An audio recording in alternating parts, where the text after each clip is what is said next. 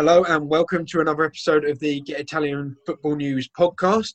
I'm your host Sam Brooks and I'm joined by Raphael Jacobin, Jake Smalley and Tom Serrett. Thanks for joining me guys. And so, first of all, only one place to start after the weekend's games in Serie A, and uh, and that is with AC Milan, who got a very impressive three-one away victory against Napoli.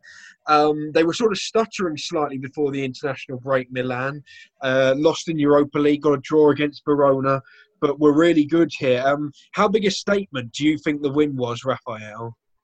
I think it's a massive win. It shows that they're it shows that they're serious about the title. Really, the fact that they have come back from what was a bit of a sort of a mediocre run of form just before the break to, sort of come back and play well just play against this Napoli side in the in the way that they did was very impressive. I think throughout the game you sort of had a dynamic where um, where Napoli were looking quite dangerous on the counter attack. They did put some pressure on them throughout the game, but again their defence stood firm. Um, that that Romagnoli and um, defensive partnership was rock solid again.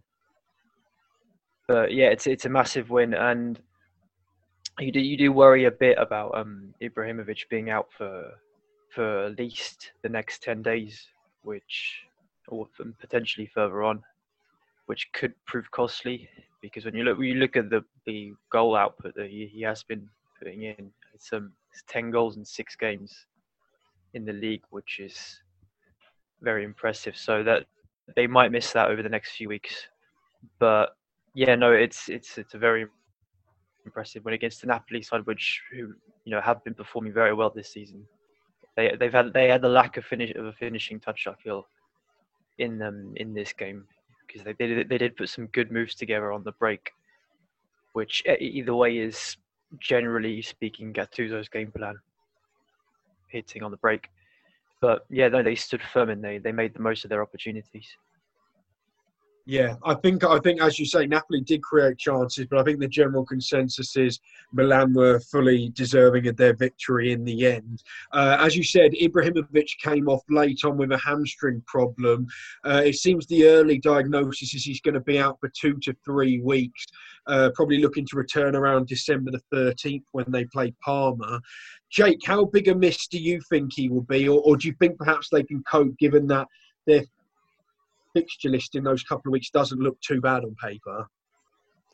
Yeah, I think he's a massive miss. I think he's really brought them on this season. He's a massive focal point for them. I think if you look individually at the game on Sunday, the one thing that Napoli were missing was a real focal point. They put some really nice moves together in the final third, but ultimately they couldn't really create that telling chance. And uh, Zlatan had two telling chances in the game and he scored two goals. Um, he really holds Milan together. Um, he's good at holding the ball up. He allows them to break quickly, get the ball forward as quickly as possible. He plays like Theo Hernandez. Um, so he's going to be a massive, massive miss for them. I don't see them having a ready-made replacement for him.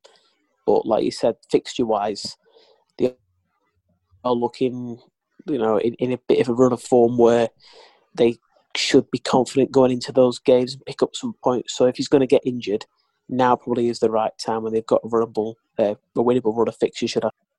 Yeah, I think you made a couple of interesting points there, uh, mentioning Theo Hernandez, who was exceptional again on the weekend, uh, and also saying Zlatan had two telling chances. Well, that, that first goal was really only a half chance, really, but a 15 yard header right in the bottom corner. Not much Napoli could do about that. Um, Tom, what did you make of Napoli's performance overall? Were you were you a little underwhelmed, um, or did they simply just come up against a very good side on the night and uh, and and they'll come again next week? Do you think? I mean, I think you just mentioned it right there.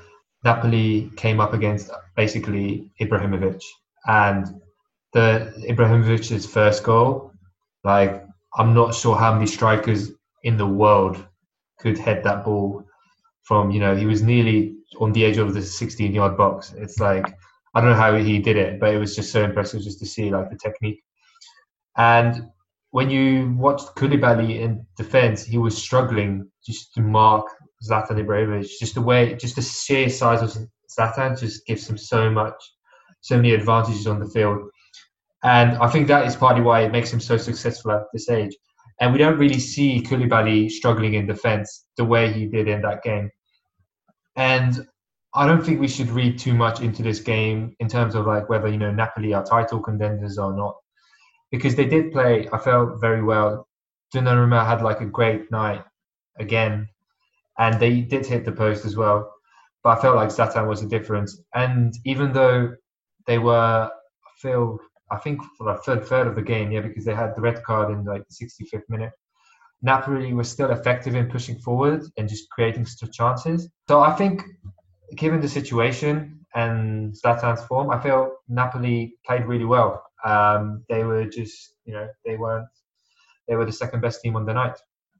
Yeah, and uh, yeah, pretty much the perfect night for Milan. Uh, with uh, other than the Ibrahimovic injury, he got a couple of goals, and of course Jens Petter Hauge got his first Serie A goal, uh, having moved to Milan recently from Norway. Um, we're now going to move on to Milan's biggest rivals, uh, Inter, who had a very different game, um, weren't in control of the match for long periods. Uh, really, in terms of the scoreline, but did get a 4 2 win in the end uh, after being 2 0 down. Raphael, what did, what did you make of it? Were, were you impressed with the comeback or a bit worried that they found themselves 2 0 down to Torino in the first place? Well, it wasn't it wasn't so much the fact that they were down um, in the first place. It was more the uh, just the nature of their performance in the first hour was just dire. I think if if they if they'd have been unlucky and you know conceded even after even after um, putting pressure and attacking, then it would have been somewhat understandable. But they were just genuinely not that not that good for the first hour. I think obviously with the penalty, the the second goal, they sort of woke up a bit. Yeah, it is it is a worry still that uh, you know that you are finding Inter are putting in performances like that for two thirds of the game. But obviously, you know, you could you could spin it positively and say that yeah, you know, the fact that they did show a bit of mental strength to uh, to come back and score score four goals in the last half hour is a generally speaking a good uh, it's a it's a good result I think and um, I think if if any if if if there's a, if there's one positive to pick out I think it is uh, Lukaku anyway because he is he's showing his performance his his importance not just not just on the pitch in terms of his performance and the fact that he is contributing to these goals, but also the mental side really.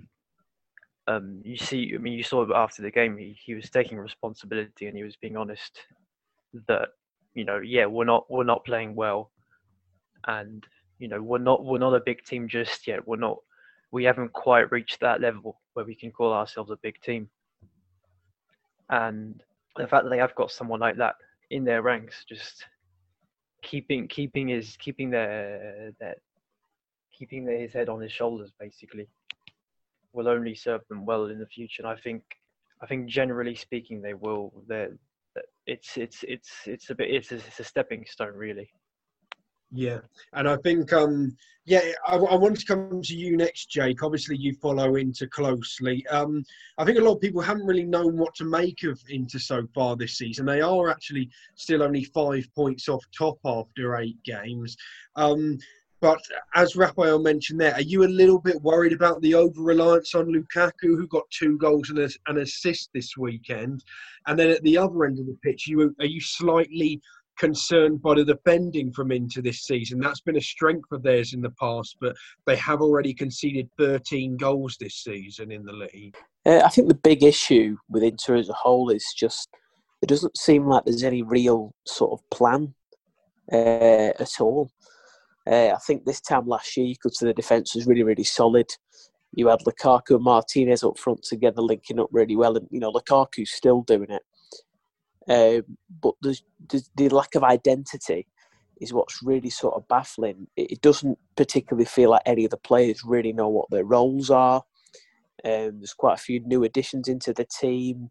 The team chops and changes every week. Um, I just don't really know how to describe them. Uh, pedestrian, probably the word that I'd, I'd use. Um, they, they lack any sort of real bite when they're going forward.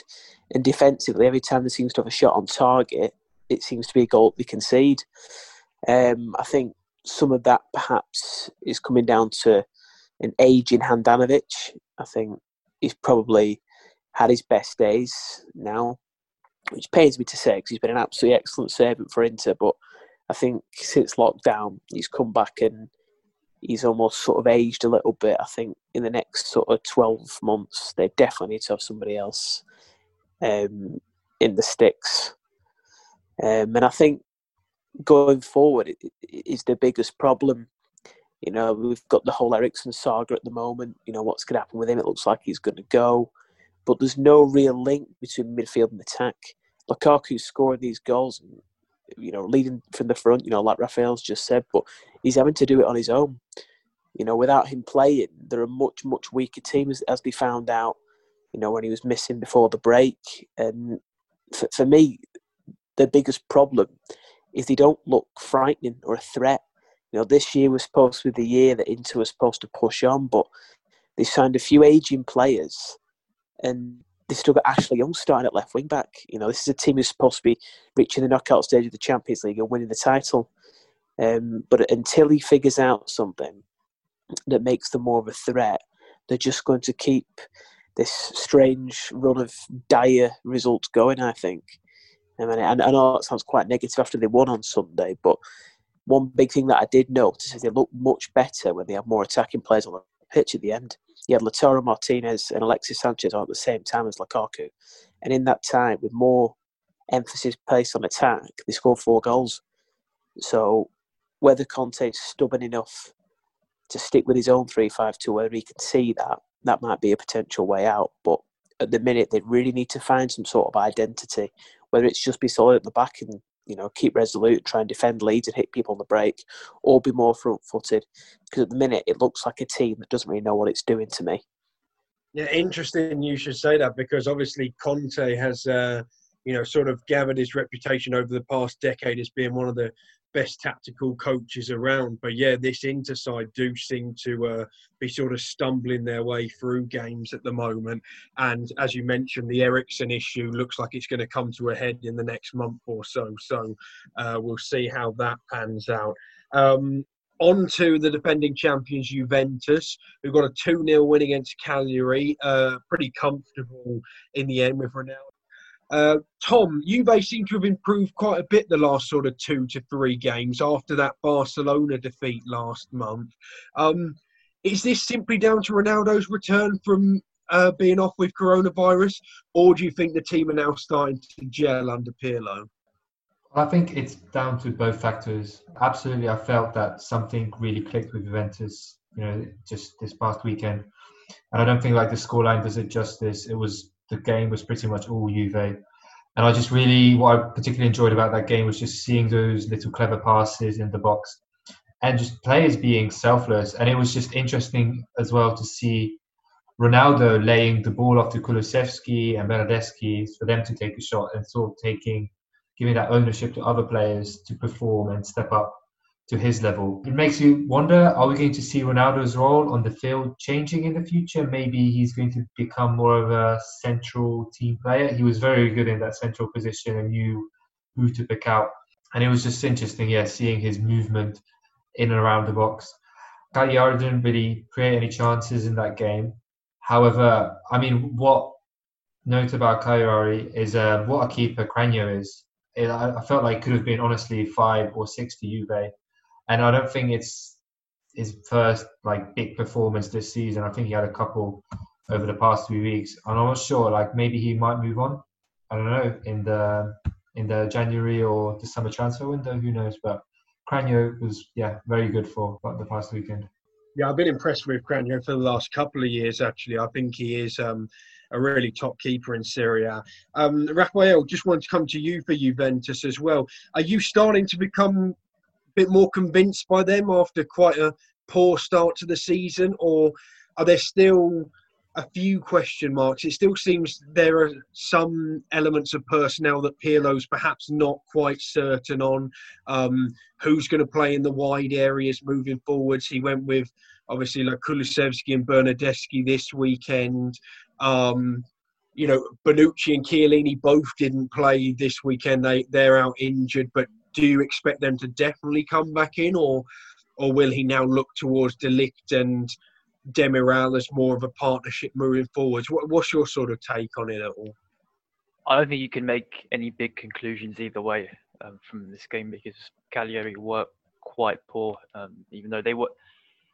They, I've, I've, from what I, from what I read in um, in uh, Francesco's post-match comments, he said that he he did try and sort of keep a keep a compact shape and then try and hit them hit them on the break. But I think you know Juventus just had the ball all the time. So I think if if Ronaldo hadn't wrapped it up early, someone else would have from Juventus. So I'd say in, in that in that respect, I'm impressed by the game management. I think Pirlo is he's proven himself with in the in the sense that he can he can confidently dispatch these sort of mid-table to lower end of the table teams without any problems. But then obviously, obviously you know that still remains to be seen in other in uh, in in bigger games. Um, but with regard to the defence, I think uh, Demiral was especially very, very impressive. Um, I think him and him and him and Bonucci would, would what him and Bonucci or or him and uh, him and De Ligt would be a would be a, an impressive combination either way. So I think it just, it will just depend on who's who's available when, because obviously this this season is going to be a season where there are going to be a lot of absences at any time, and it's important, especially for for you you know for Juventus in defence for them to have these options available to them. I don't think you can say for sure that you know such and such player will will start throughout the rest of the season because it is quite volatile this season. Yeah, as you said, there, there, there's a lot of games coming up. Uh, I think obviously this was Matthijs de Ligt um, first game this season after injury. He uh, he was very solid, just as he was in the back end of last season. So, um, yeah, slightly more positive signs for Juve after a bit of a stuttering start to the campaign. Um, one team who certainly aren't stuttering at the moment uh, are Sassuolo, who briefly went top this weekend before Milan's win on Sunday night. Uh, they beat Verona uh, 2 0. Uh, Verona did hit the woodwork four times, so perhaps slightly unlucky in that game. Um, but Jake, what, what do you make of Sassuolo? Um, you know, I think a lot of people thought perhaps they could push for Europa League this season, but given how unpredictable this season's looking to be, could they perhaps even go even further and go for a top four finish? I mean, I don't want to brag, but uh, I did sort of predict this when we made, did the pod right at the start of the season. but you know, all, all, all, jokes aside, I think they're doing really well. Uh, I think in terms of the trio they've got up front, um, and with Locatelli midfield as well, they're, they're, looking really, really strong at the moment. Uh, we saw how tough Verona are as an opponent in the way they played against Milan just for the international break, and you know, like you did, did say, Verona were a little bit unlucky, but the big picture is that Sassuolo are just flying. Um, I, I could definitely see them finishing top six, top seven. Uh, whether it's top four or not, whether they've got the longevity to manage that, I'm I'm not so sure. Because all it takes is a couple of injuries or a bit of a rough patch to derail them. Because I do think we are a bit of a, a momentum sort of base side. I think when they're at the top of the game, they're pretty good. Um, you know, long may it continue. I've, I've said before, I think there's a bit of a void for an up and coming team. We've had Atalanta as the up and coming side of the last few years who've sort of defied expectations, but there's always room um, in the league for someone to sort of push above their weight. And this year, it definitely will be Sassuolo. Um, at the minute, I'm really enjoying watching them play, seeing how they're getting on. And, uh, you know, I, I hope they make a challenge for the top four. But for me, I'd definitely say top seven and more towards the bottom end of that, say sixth or seventh. But that represents massive progress.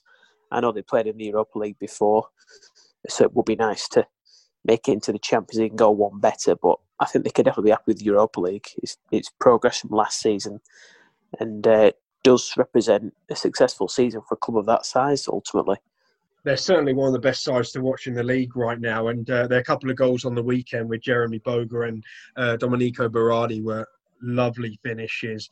Um, another side who are perhaps pushing above expectations. Have been a big club over the years, but I don't think many expected them to be doing as well as they are. A Roma, uh, they swatted aside Parma 3 0 on Sunday, with Henrikh, Henrikh Mkhitaryan scoring two goals, uh, the first of which was a stunning volley. Uh, what do you make of them, Tom? And just in comparison to Sassuolo, who do you feel out of those two sides can push on and maybe, you know, we've spoken about Sassuolo going for top four. Can Roma expect the same um, come the end of the season?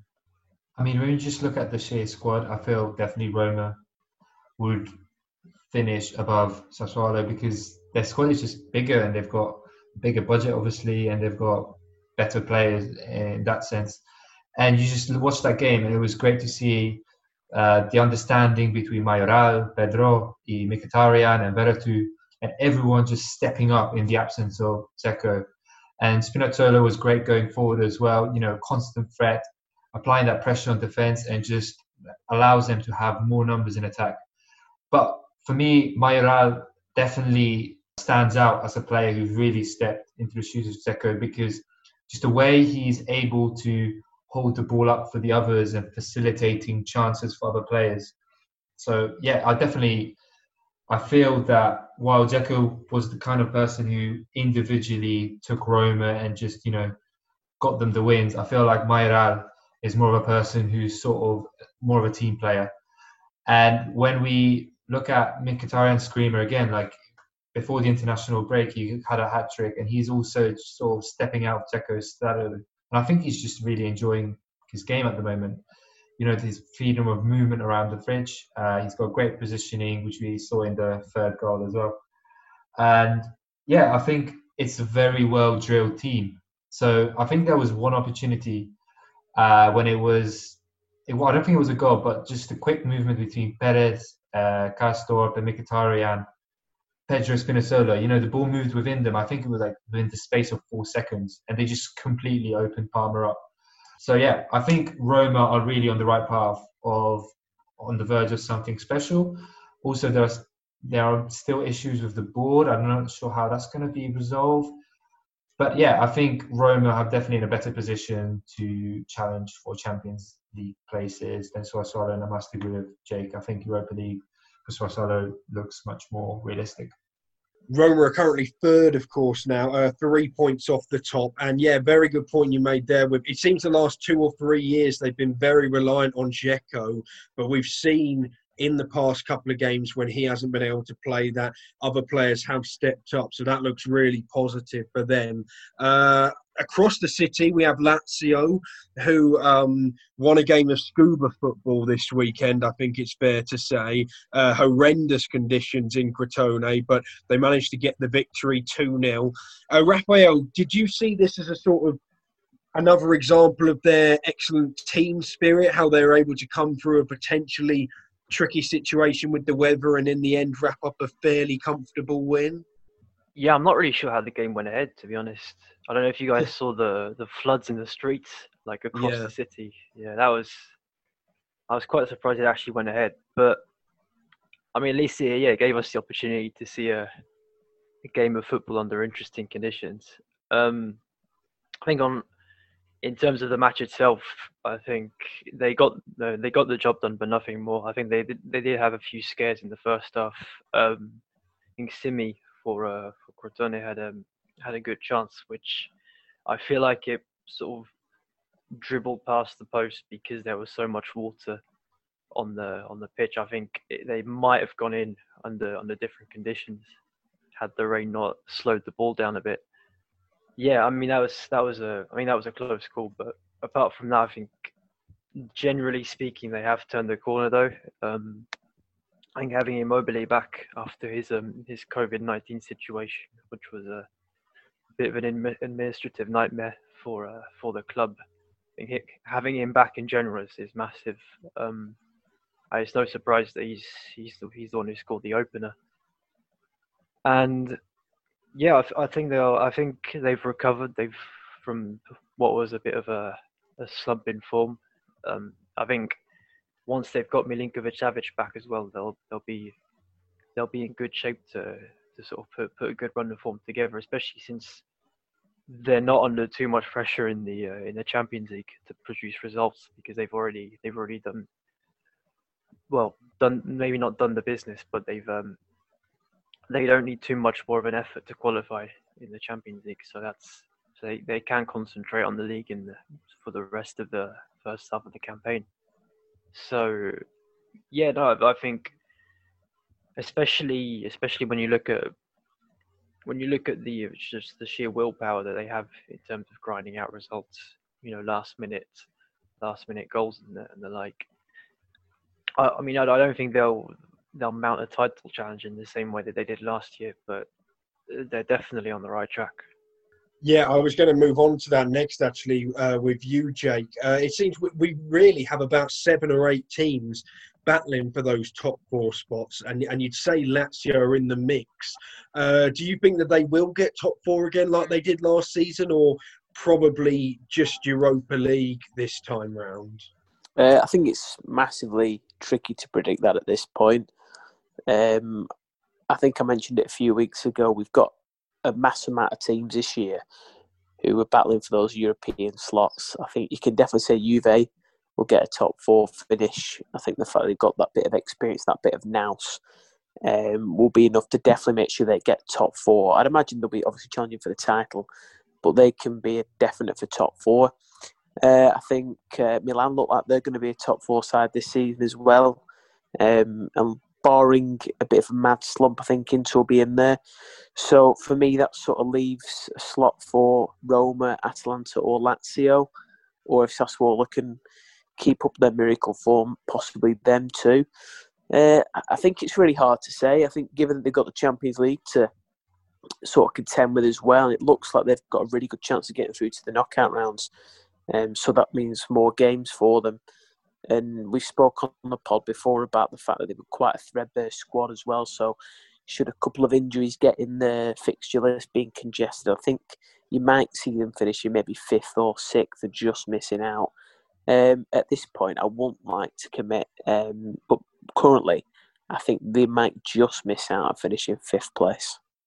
Yeah, it certainly looks like it's going to be a very interesting one. Um, but uh, yeah, as you mentioned, Atalanta are another side in the mix, but they really do seem to have sort of gone off the boil a bit in recent weeks, and they could only get a draw against Spezia uh, on Saturday, uh, nil nil in the end.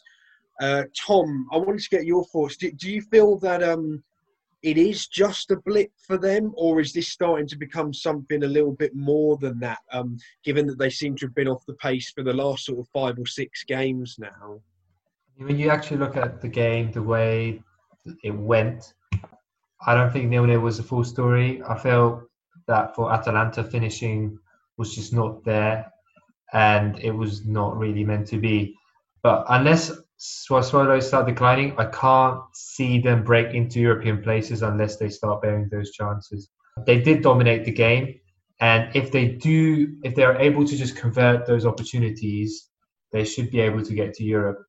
However, credit must be given where it's due, I feel, because I felt the biggest winner of this whole fixture was Provedel. He had like such a good game, and I felt he really has secured the number one spot since Duet has got injured uh, early in the season. However, like so many players you know, Palicic, Ilic, Zapata, they all had amazing opportunities, all missed. And I feel like I saw the final reaction at the end when Palace Pasalic like missed his like op- last opportunity in the final minutes of the game, and you could just tell from his reaction that it was just not their day, and it was not going to happen. So I feel this game was just really one of those days, but we just need to see how long this will go on because yes, when you look at the results, it looks like they're in a blip, but when you actually watch the game, they created so many opportunities, and Spezia weren't able to, you know, they were just overrun in midfield by Atalanta. So we'll see how it goes in future fixtures. Yeah, At- Atalanta do tend to be quite slow starters to a season. Um, you know, the last couple of seasons they've gone out of ten- title contention early, but it but finished third in the end. Raphael, are you, are you a bit concerned about them, or do you expect them to gather momentum as the season goes on uh, and finish strong? You know, they're still actually only six points off top at the moment, so not completely out of the picture by any means. So, what, what's your thoughts on their situation? I wouldn't go as far as saying, you know, worrying about them or anything because I don't think anyone was realistically ex- expecting a full-on title challenge from them. That I mean, I, anyway, it, that would have been a bit unrealistic given their um, given their situation. So I think if you step take a step back a bit and you look at the fact that they are level on points with Napoli and Lazio, they're they're only six points off the top. All in all, it, it's it's not a bad start to the season. I mean, I think yeah, Gasperini after the game was actually saying that you know November is always a difficult month for them and well, generally speaking, the first half of the season isn't great for them. So, you know, the fact that the fact that they are in the mix is is is pretty much good enough. I think.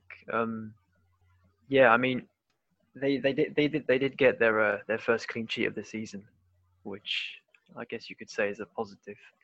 But yeah, I, th- I think I, to be honest, I think they're doing as well as they can. Um, you know, given the circumstances, given the, given just the, yeah, just the general sort of circumstances of this year, I think they're doing well with what what could be considered a limited squad as well. I think, I think yeah, it's it's not we can't really judge. Um, it, it would be harsh to judge judge them in a negative way based on based on what we've seen so far. I think yeah, obviously they finished last season so strongly, so I think that's part of the frustration for their fans, maybe that they were hoping to really continue that into this season. It hasn't quite happened yet.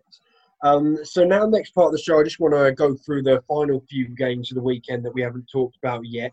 Uh, Benevento ended a uh, winless streak by beating Fiorentina away from home. Very impressive win.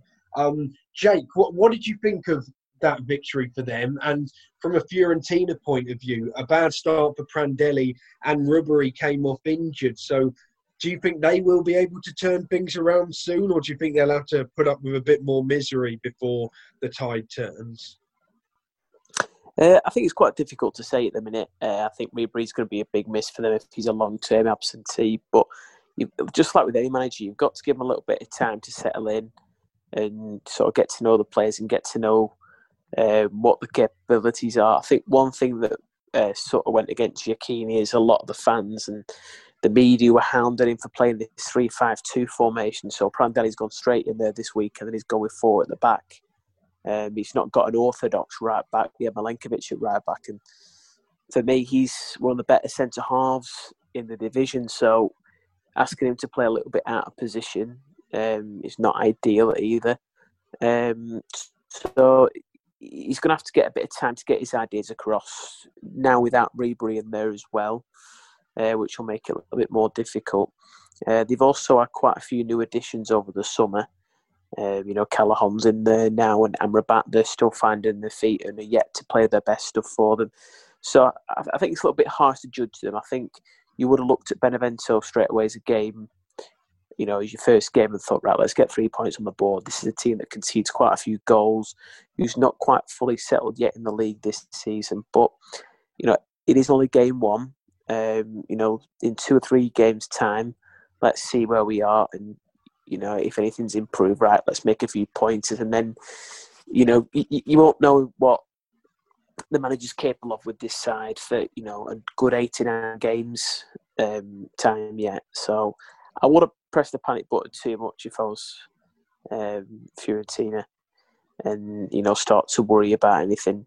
Um, just let the manager work with the players, just see what he can bring. Because for me, you know, Fiorentina have got a side that should be where you know the likes of Sassuolo are pushing. They should be looking at you know Euro- Europa League football without a shadow of a doubt. Um, the depth and the, the quality of the squad is much, much better than their league pos- position suggests, especially where they finished off last season. Um, they, they've got much better strength in depth and quality than some of those mid-table sides. You know, with adding Callejón and Amrabat too, that players like Vlahovic. You know, you've got Cutrone there. Uh, Biraghi's come back and done pretty well. Um, yeah, I don't think he was that bad at Inter last year either. You know, there's Kouamé there, there's Duncan. You, you, you've got quite a lot of players who get into most bottom end to mid Serie A sides and start every game, and you know they're kind of players. Erick Pulgar even. So there's plenty of options for him there. Just give him a bit of time to find the right blend, and then Um, you know, he's, he's an, an experienced manager, so you know, I hope it works out for them for sure. Yeah, certainly. Um, hopefully they, they can turn it around in time. As, as, as you say, they should be a mid-table team at, at least, really, with the squad that they've got. And so another game from Sunday was uh, Sampdoria against Bologna. Sampdoria took an early lead, but Bologna in the end got a 2-1 win. Uh, they've now gone over 40 games without a clean sheet in Serie A, but it doesn't seem to matter. They're still very entertaining. Uh, Tom, what are your thoughts? Do you, who do you feel is going to finish higher out of Sampdoria and Bologna? Do you feel either of those sides can maybe push into the top half, or, or both bottom half finishes for you? I think they will both finish mid-table. Um, I don't, I don't see anything special in that game. Sampdoria have dropped off a bit. They had really good results against. Uh, I think they beat, yeah, they scored Lazio, scored three against Lazio, then three against Atalanta as well. So, but then they since then they've just yeah dropped off, and they've only you know been getting draw versus relegation candidates Genoa, and then lost to Cagliari and now Bologna as well. So I reckon yeah both would be a mid-table. Bologna had did have some tight games against top sides, only losing by one goal against I think Napoli, Milan as well.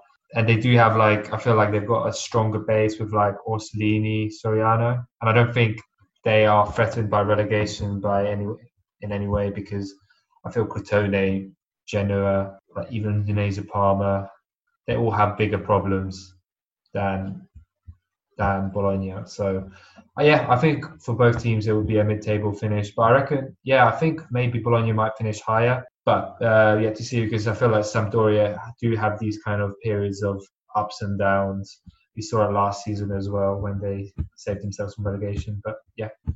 Yeah, it seems that way. And then the, the final game of the weekend was between two relegation candidates, it seems. Um, Udinese won 1 0. Uh, Genoa denied late on by VAR when they thought they got an equaliser. Um, Raphael, do you feel that both these sides will stay up, or do you fear for one or perhaps both of them that they could be relegated this year? I think there are worries for both of them but at the same time, I do think Udinese they will they will stay up just just because of the sheer presence of, of Rodrigo de Paul. I think they they have made an effort with their signings this season to sort of take the burden off him a bit, signing Gerard de Deulofeu, for example. But on you know on the evidence of their games this season, it's clear that he is still he, he has got basically the team on his shoulders. But even even by vir- just by virtue of him him being there, I think they'll they'll they'll come through. I think Genoa though they have been hard done by from in terms of COVID cases since the start of the season. So you do have to take that into account when uh, when sort of analysing their season. But yeah, I do I do worry about them though because they you know the results just aren't coming. They ha- they have got some good players on paper. I'm, I'm impressed, for example, by uh, by Ska- by Scamacca actually, who's uh, who, who, technically speaking did quite well um, in the game. Um, I do want to come back to Bologna though, because I, I, I do just want to say that Bologna have you know quite an exciting attacking lineup this season and from last season as well. The fact that they have got they've got guys like Barrow, Orsolini, Soriano, which I mean just just the fact that their games have become entertaining this season and just generally under Mihajlovic is you know is a, is a massive improvement compared to the last few seasons. And the um, the season I went to watch them live, you know, 2018 to 19, was yeah, it was it was dire because the yeah, it was under it was under in Inzaghi for the first for the first half of the season, and it was basically just hoofing the ball up to Federico Santander and seeing what he could do. You know, and when, when I you know when, when I when I watched him now this season, you know the difference is night and day. So I've just the fact that they have got even if they even if the defense is obviously just not cutting it, I just the fact that they have their games are entertaining to watch now is you know it's it's just a massive improvement. Yeah, they certainly have been involved in a few thrillers already this season. Okay, so final part of the show. I just want to um, finish off with some European talk. Um, at the time of filming, which is before Tuesday's kickoffs, we're halfway through the group stages in the Champions League and Europa League. So, Jake, I just wanted to ask um, which sides do you feel in the Champions League will get through from Italy? Um, it looks like Inter and Atalanta are in a spot of bother. Do you think both or, or one of those sides will miss out on the knockout stages? Uh, I think it's a good uh, case for the both missing out at the moment. I think they've both got crunch games this coming week. Uh, I think Atalanta might find it a little bit easier to qualify in terms of the fact that you know nobody's really expecting them to get anything against Liverpool. They got you know smashed at home by them. So hopefully Midtjylland can do them a little bit of a favour and then they can beat Midtjylland and Ajax. That gives them a bit of a chance, a bit of a tall ask it gives them a bit of a chance. But we're into a concern. They've already dropped points in poor games. Um, I don't think they deserve to lose against Real Madrid last time. I thought they were a little bit unlucky. I think a draw probably would have been fair. But to draw against Shakhtar in a game that they really should have won, they were a bit unlucky hitting the woodwork a few times. But that's a real, uh, you know, drop in points that they shouldn't really be having. They absolutely slaughtered them in the Europa League just a couple of months before. So they'll be kicking themselves based off that one. And obviously drawing the first game against Mönchengladbach, they had to come back from behind him. So Inter literally, in terms of qualifying for the next round, face a clutch game this week. They have to beat Real Madrid, or they can pretty much wave goodbye. But should they beat Real Madrid, they've got two more, much more comfortable games ahead of them, and it's a bit more in their hands. So I, I do really feel for you know both sets of players on that one. I don't want to be them, knowing how crucial these games are. Uh, but on the flip side, you know, Juventus look good to me. They look like they're as good as through. If they can beat Zenit at home, it puts some real daylight between them and the chasing two just below them. If Dortmund can beat Bruges, and they can beat Zenit, they're as good as through to knockout rounds, and that's an absolutely massive achievement for Simone Inzaghi's side. It'd be really pleasing to see after 13 years out of the Champions League, and you know the sort of shoestring budget that they've got compared to the likes of Inter and Juventus, it'd be a massive. Yeah, certainly, um, certainly will be. Um, looks like Juve and Lazio are well placed, as you said. And then on to Europa League, uh, Tom. We've got Milan, Napoli, and Roma in that. Uh, Napoli and Roma picked up good wins last time out, but Milan slumped to a defeat. Uh, do you still expect all three of those sides to make it through to the next stage? I mean, they should. Milan have, I feel like they got themselves in a bit of a muddle with losing to Lille 3 0 at home. And just they have to beat Lille in the next round. It doesn't really matter if they finish first. Or, I mean, it does based on the draw because they'd have to play a Champions League team. But it doesn't really matter in terms of like qualifying for the next round whether they're first or second. So there's no real issue over there. In terms of Napoli, it looks very tight. I think like with AZ Alkmaar doing, I think much better than people expected, and then Real Sociedad who are leading obviously La Liga still um, at the moment. I think that's a very tough, tough group, and I feel like it looks like Rijeka might finish with zero points. And we, I remember like there was a season where I think Dortmund, Napoli, Arsenal, and Marseille were in the same group, and all three teams finished with 12 points. And he, and I think Napoli, the one lucky ones who didn't make it through to the next round of the Champions League. So we might have a similar situation over here in uh, this group as well. What's for Roma? I think they're cruising. They're playing Cluj away, but I think that's that's a that should be a doable fixture. Cluj haven't really shown anything special, uh, so far haven't really threatened them. So yeah, I think it should be uh, uh, for Italian teams at least. It should be a successful um, autumn. Yeah, certainly going to be an interesting week coming up uh, of European action ahead of what will be another great weekend of Serie A football, I'm sure. Okay, well, that concludes the show. Thanks a lot for joining me, guys, and uh, we'll catch you again soon. And thanks everyone for listening. Goodbye.